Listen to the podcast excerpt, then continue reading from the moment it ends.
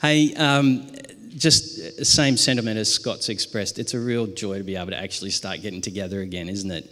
It's a wonderful thing. Um, and we're going to take this season while we can. Um, and uh, not, not knowing what's coming down the road a little bit, but we're going to grab this window while it's open and make the most of it, all righties? So if you've got your Bible, I want you to um, grab it or get your app ready. We're going to read shortly from Philippians chapter 4. And but this afternoon or this morning, I want us to. Um, uh, firstly, I've got to remember I'm actually talking to people, not a camera. it's strange. This is weird. It's like four months of actually speaking to a non-responsive camera is very different to actually seeing you guys. It's it's very special. Um, we're going to read from Philippians chapter four, and we're going to pick up in verse four in a minute. But this morning, what I want us to do is. Um, start to think a little bit about the longevity, the long reality of the kingdom life. And the season that we are in right now here is a, um, it's been four months. And for some of us, the reality of that four months has felt like way longer. A, because it's, you know, we haven't been able to see family or friends. We've been restricted in our travel. There's just been all sorts of um, uh, restriction that's made us feel like this has been a very long, protracted reality. Well, I've got news for you. We're in a marathon. we are in a marathon, and, I, and I, I really believe that the Holy Spirit wants us to think about this moment in time like it's a marathon race, but you'll know that along the way in marathons, that what they have is water stations. They have water stations because athletes need, at given points, to make the long distance, they need to replenish along the way. And so, you know, using the running analogy, there's water stations and the water, they have it. Uh, when my son Luke was doing triathlons, he would, he would strap onto his um, bike because he would do the one half K swim and then he would do the 40K ride and then a 10K run. But during the ride, he would strap onto his um, bike these little satchels that would um, help re energize his body, these little gels, they would call them. And so when he started to feel exhausted, because he was pushing so hard, he'd take this little gel and it would just infuse his system again and he would be right for the next leg. Well, I, I think we need to, in this season, really think about and understand an approach to kingdom living in our world right here and now with a sense of longevity. And it's a long race, but this is, we are in a water station moment. And so I want to encourage you in this season to drink deeply of the presence of God when we're together. Drink deeply when we're together in the presence of God like this, okay? Um, so, right now, with all of the um, challenges of the COVID 19 epidemic and all of that that's associated with it, um, I want us to th- use this phrase, and it's a phrase that was coined by a guy called Eugene Peterson, and he's written a book, and it's called A Long Obedience in the Same Direction. A long obedience in the same direction, and that direction is following Jesus, keeping him in our field of vision at all times. Nicole and I have been reflecting lately that it's only, well, it's only been 20 years since we joined this church. We've only been here 20 years. But 17 years ago, Jesus gave us an outstanding vision of his very presence, his very self, coming and making himself known to us and calling us to follow him.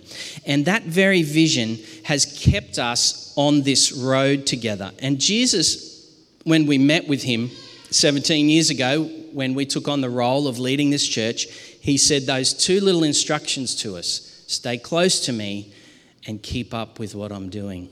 It was an invitation to intimacy and nearness and participation. And I want to remind us of that again this morning. As we start to gather again like this, understand this. The, the move of God that's taking place in the world right now, because there is one taking place, the Spirit of God is being poured out on all flesh, all over the earth. This move of God that's taking place is not happening just in the church, it's happening through the church. You got to understand that God's on about the kingdom. He's building the kingdom and he's building it through his people, the church. There's a move happening, and God's inviting us to go the long road with him. Now, the water station is usually a spot in the long run of a marathon where you get the water, and usually the person giving you the water, they will say a few little words of encouragement to you, like, keep going, you're doing great, head up, drop your shoulders, it's going to be okay, breathe, remember, breathe. And you get all these little verbals, these little encouragements or exhortations along the way. And this morning, I want us to pick up in Philippians chapter 4 because Paul gives, and we're just going to pick up on three, three really significant exhortations to help us make the fruitful journey with King Jesus in the earth. And so let me, let me give you the backstory. Paul's writing this letter to one of his church plants in Philippi. He's writing it from prison, and he's writing it to a people who are experiencing difficulties for um, they're taking, um, uh, giving their allegiance to Jesus as Lord, firstly, because they've said Caesar isn't Lord, Jesus is. And that was a really radical thing to do. But they were experiencing a persecution on a number of fronts. From religious groups were persecuting these Jesus people. They were known as the people of the way. They weren't even known as the church at that point, the ecclesia. They were just called, they're the people of that way, that way of Jesus, his way. They were known as the people of the way. So they were getting religious persecution, they were being socially ostracized, and everywhere they went, they would cause social unrest, believe it or not. Because Paul, when he's writing to these guys, he's remembering back to um, Acts chapter uh, 19. Go and have a read of that. And when Paul went to town and he started talking all of a sudden about Jesus, all of a sudden it was like everyone, like riots took place. it's quite incredible.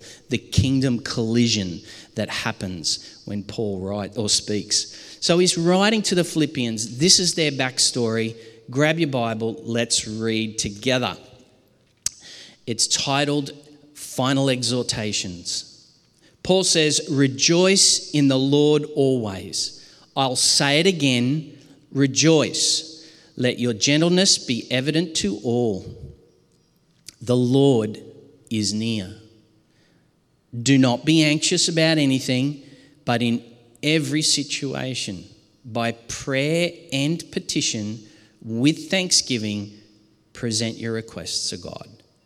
And the peace of God which transcends all understanding, will guard your hearts and your minds in Christ Jesus. Finally, brothers and sisters, whatever is true, whatever is noble, whatever is right, whatever is pure, whatever is lovely, whatever is admirable, if anything is excellent or praiseworthy, think about such things. Whatever you have learned or received from me or seen in me, put it into practice, and the God of peace will be with you. So, I just want to pick up on a couple of exhortations if we're going to make the long, the long distance journey of bringing the kingdom into the earth, even as the Holy Spirit's being poured out. The first thing Paul says, hey guys, in your challenging circumstances, rejoice in the Lord. And it's interesting, he says it twice. In other words, sometimes we need we don't hear things the first time, do we? It's like when someone says something, we're like, hey, what? I heard something, but I don't know what I heard. Paul's saying, rejoice in the Lord always. And then he says to the people of Jesus, do it again. He doubles down on the encouragement, of the exhortation. And the centrality of the joy that Paul is encouraging the church to, the people of Jesus to, is to rejoice in letting the celebration of your life focus be the Lordship of Jesus Christ. Rejoice in the Lord, not rejoice in your circumstances. Paul's writing from prison. That's not an, a comfortable experience. The people are under the pump. And Paul says, hey, get your eyes on Jesus. Yes, it's challenging. Yes, it's demanding. But yes, let your the, the centrality of your life's joy and encouragement be Jesus and Jesus alone. Um, the Christian focus of Jesus as Lord, he's saying, rejoice in the fact that Christ rose from the dead. When your circumstances are big and pressing in and challenging you on many, in many ways, remember that Jesus rose from the dead. Rejoice in him.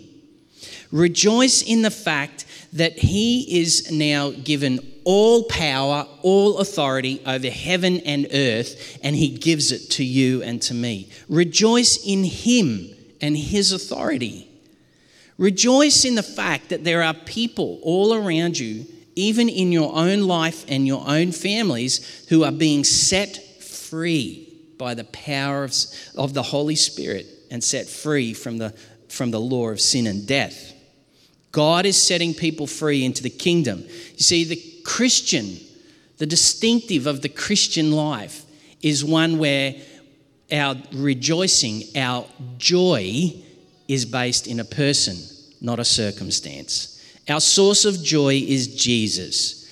Where in this last week have you taken the time to intentionally take your eyes off what is demanding your attention and turning it to Christ?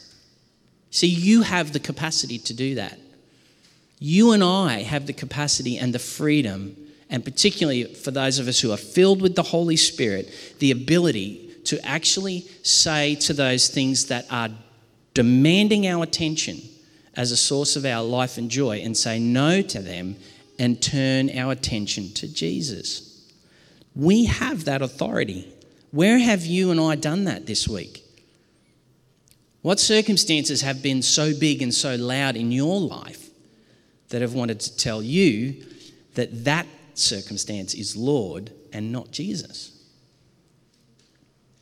Paul said it twice. So when you and I feel like the circumstance is louder and bigger than the voice and the reality of Jesus, we need to hear it again. Paul says it twice Rejoice in the Lord always. I say it again. Rejoice in the Lord. Do it a couple of times. In other words, where you don't see the kingdom the first time, look again and look again and listen again and listen again for the Holy Spirit. God is alive and at work among us. So that's the first little exhortation that Paul would want to give to all of us as we're following Jesus on the long road of kingdom obedience. The second one is this he says, Let your gentleness be evident to all. It's a very interesting kind of word that Paul's using there. Have you ever noticed that sometimes it's really easy to love some people? Some people that's just like, they are easy to love. They're easy to be around. They're easy to have around you. They're easy to want to spend time with. There's grace. There's a grace there. Paul says, very interestingly enough, though, he says, Let your gentleness be seen and be evident to all people.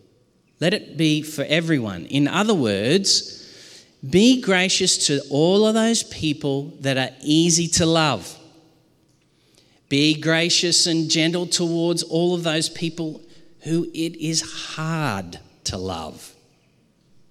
And the third part of that one is be gracious and gentle even towards those people who are intentionally choosing to want to make it hard for you to love them.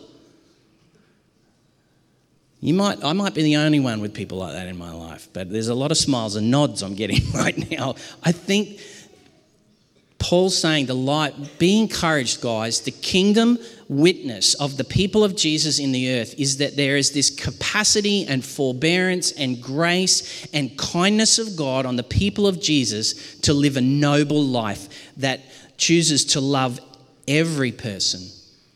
The easy to loves, the hard to loves, and those who are trying to make it hard to love them. I get plenty of that. It's like, you know, it's just people's broken stuff. like, don't come near me, you know. They're just threatened by the love of Jesus in actually coming and touching their life. I remember one time, uh, it was um, some friends of mine who were followers of Jesus. They were going through a very difficult ser- series of circumstances. And I just felt like the Holy Spirit said to me, Kirk, get some bread, get some juice, and go and knock on their door. And so, without invitation, I just turned up. And as I turned up, they looked at me and I was holding bread and juice, and they could see what I'd come for.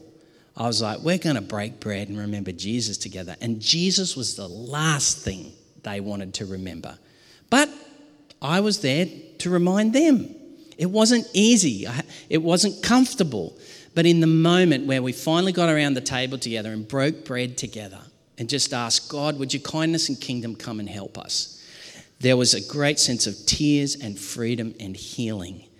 And the goodness of God touched their life and helped them to continue the journey with Jesus as Lord.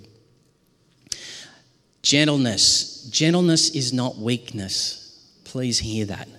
Gentleness is authority and power and strength under the power of the Holy Spirit, bringing Jesus to people, the one who rose from the dead. Bring gentleness. That's your second encouragement in this, in this season. And the third one I just want to touch on this morning is this Paul says, Do not be anxious about anything. In other words, this, in, in this season, God is inviting us as the Jesus people to be a non anxious people. We started the year talking and teaching into this. But Paul says, don't be anxious about anything, fretful, don't give undue concern to things. But how is it that we get you know, we, ha- we can walk an un- in, an, as non anxious people in a very anxious world. Like if you get up and you turn the radio on in the morning, it's just the big list of all the things that you should be anxious about today.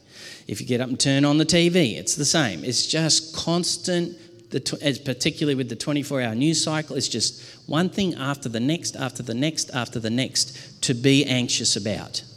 And, um, and you know, that stuff does get supercharged because we live in a spiritual environment where the kingdom of darkness takes that as permission to want to hound and oppress all people. But it's in the midst of that that Paul gives a massive tip to the Jesus people.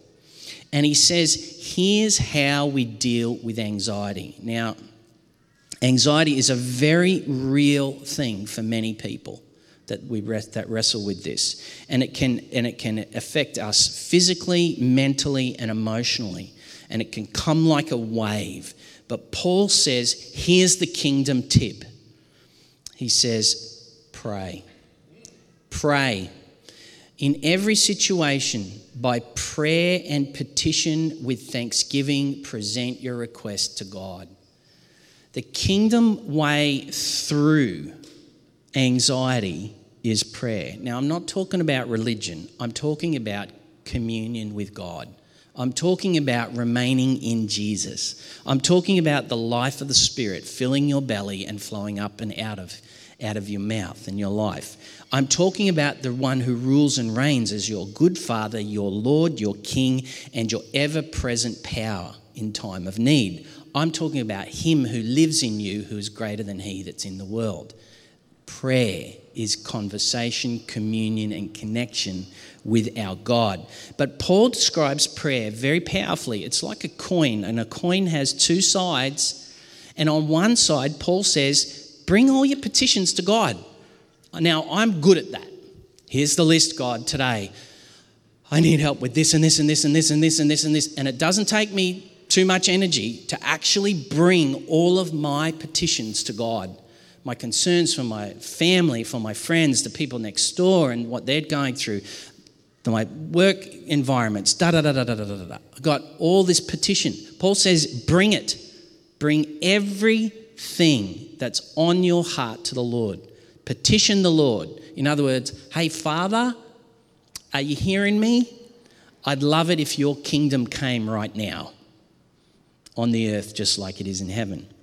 The other side of the coin in your life of prayer to deal with the powers of anxiety, petition and thanksgiving. So, don't, so petition the Lord with everything, but then the other part of a life of practicing prayer and communion is hey, God, I just want to say thank you for everywhere that I have seen you at work in my life, in the life of the people around me, in, in circumstances. We, we petition and we thank. And Paul says that the fruit of that is, and the peace of God will transcend all understanding, and he will guard your heart and your mind in Jesus. See, the heart and the mind are two things. When the holy when when anxiety gets hit, comes under the pump. And Paul's saying, hey guys, the way through that is a life of prayer. A life of prayer where we petition God and we thank God. Okay, let's land this plane.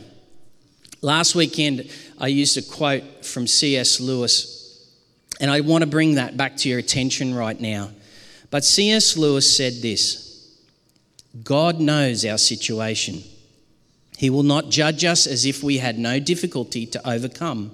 What matters is the sincerity and the perseverance of our will to overcome them. We all want progress, but if you're on the wrong road, progress means doing an about turn, i.e., repentance. Change the way I think about God and turn to Him.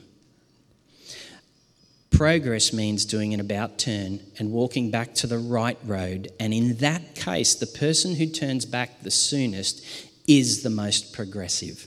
Everyone wants to be progressive today. There's a really good quote about being progressive. What saves a person is to take a step and then another step. Turn to Jesus. Let him show you his way. Put into play these kingdom exhortations that Paul wrote to the early church and speaks to us in our circumstance right here today, that we would see the kingdom prevail. Rejoice. PRV. I'll say it again. Rejoice in the Lord. Rejoice in the Lord. Let your gentleness be evident to everyone. And be anxious for nothing, but rather be a people of prayer, of petition and thanksgiving. Let's pray. Why don't we stand and pray? and invite the Holy Spirit to come.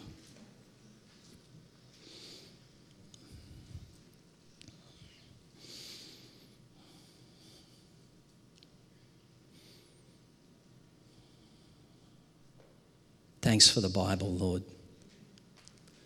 Thanks for the, um, our family, uh, you know, Paul and the early disciples in Philippi who, who would trying to figure out this journey just in their difficult circumstance season, just as much as we are.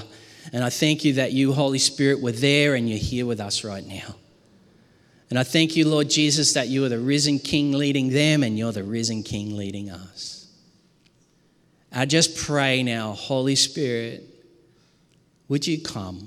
Would you come now? We welcome you to minister to the people of Jesus the ever present reality of you, God. Come, Holy Spirit. Come with power. Come, Holy Spirit, to every um, anxious thought that has tried to lord our life. We just petition you, God, from that place. We present to you our anxious thoughts and all of the circumstance and the people that are associated with that anxious thought. And we ask for your kingdom to come. Health, relationships, provisions, uncertainty. Lord, let your kingdom come. Come, Lord. Every anxious thought, come. decisions that we need to make right now, Lord, that we've For some of us in the room right now, it's like there's a there's that press there's a pressure on us right now where we felt like I need to make some decisions. Lord, let your peace come there. Let your peace reign and rule there. Thank you, Holy Spirit. More, Lord. More, Lord. More, Holy Spirit. Just let the Spirit of the Lord touch you. Let Him fill you again. Let the senses of your body come alive to the living God. Thank you, Holy Spirit.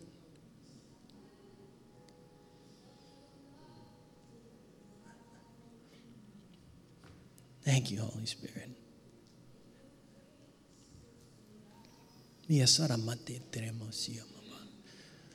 There was a picture that came during worship this morning that um, was a picture of like a like a mountain where there'd been like a heavy cloud over that mountain.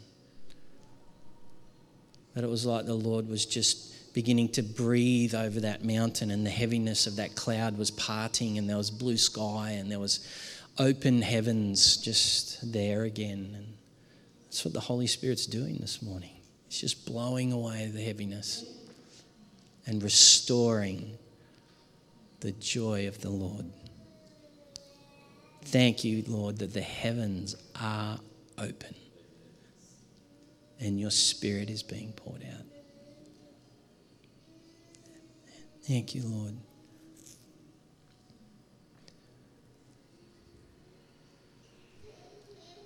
Thank you, Holy Spirit. We just speak healing in the name of Jesus to you, to your hearts, to your bodies. Kingdom healing, kingdom power. In Jesus' beautiful name, receive the kingdom of God. And I commission you in the authority of the name of Jesus to be the sent people of King Jesus to the world that's desperate. I bless you in the name of Jesus to be filled to take this very presence that's resting on your hearts and your minds right now. I bless you to take the kingdom of God to the world in which you're living that the world would know the good news of Jesus. Thank you, Father. Thank you, Father. In Jesus' precious name we pray. Amen. Amen.